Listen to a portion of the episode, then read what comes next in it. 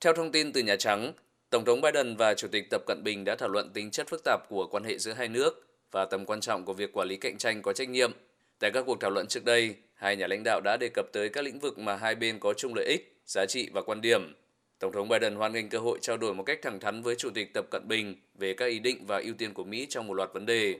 Tổng thống Biden nhấn mạnh Mỹ sẽ tiếp tục đấu tranh cho lợi ích và giá trị của mình và cùng với các đối tác và đồng minh đảm bảo các quy định của thế kỷ 21 thúc đẩy một hệ thống quốc tế công bằng, mở và tự do.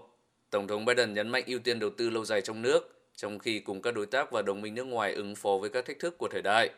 Tổng thống Biden cũng nêu các quan ngại đối với các hoạt động của Trung Quốc ở Tân Cương, Tây Tạng và Hồng Kông, cũng như vấn đề nhân quyền. Tổng thống Biden cũng nhấn mạnh sự cần thiết bảo vệ người lao động và các ngành công nghiệp Mỹ trước các hoạt động kinh tế và thương mại không công bằng của Trung Quốc. Tổng thống Biden cũng thảo luận tầm quan trọng của một khu vực Ấn Độ Dương-Thái Bình Dương tự do và rộng mở và thông báo về việc Mỹ tiếp tục quyết tâm duy trì các cam kết của mình ở khu vực.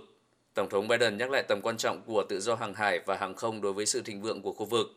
Đối với vấn đề Đài Loan, Tổng thống Biden nhấn mạnh Mỹ tiếp tục cam kết đối với chính sách một Trung Quốc được định hướng bởi đạo luật quan hệ Đài Loan, ba thông cáo chung Trung Mỹ và sáu bảo đảm, đồng thời cho biết Mỹ phản đối mạnh mẽ các nỗ lực đơn phương thay đổi hiện trạng hoặc cản trở hòa bình và ổn định ở eo biển Đài Loan. Tổng thống Biden cũng nhấn mạnh tầm quan trọng của việc quản lý các rủi ro chiến lược, đồng thời lưu ý cần thiết phải có các rào chắn để đảm bảo rằng cạnh tranh không trở thành xung đột và để giữ cho các đường dây liên lạc mở.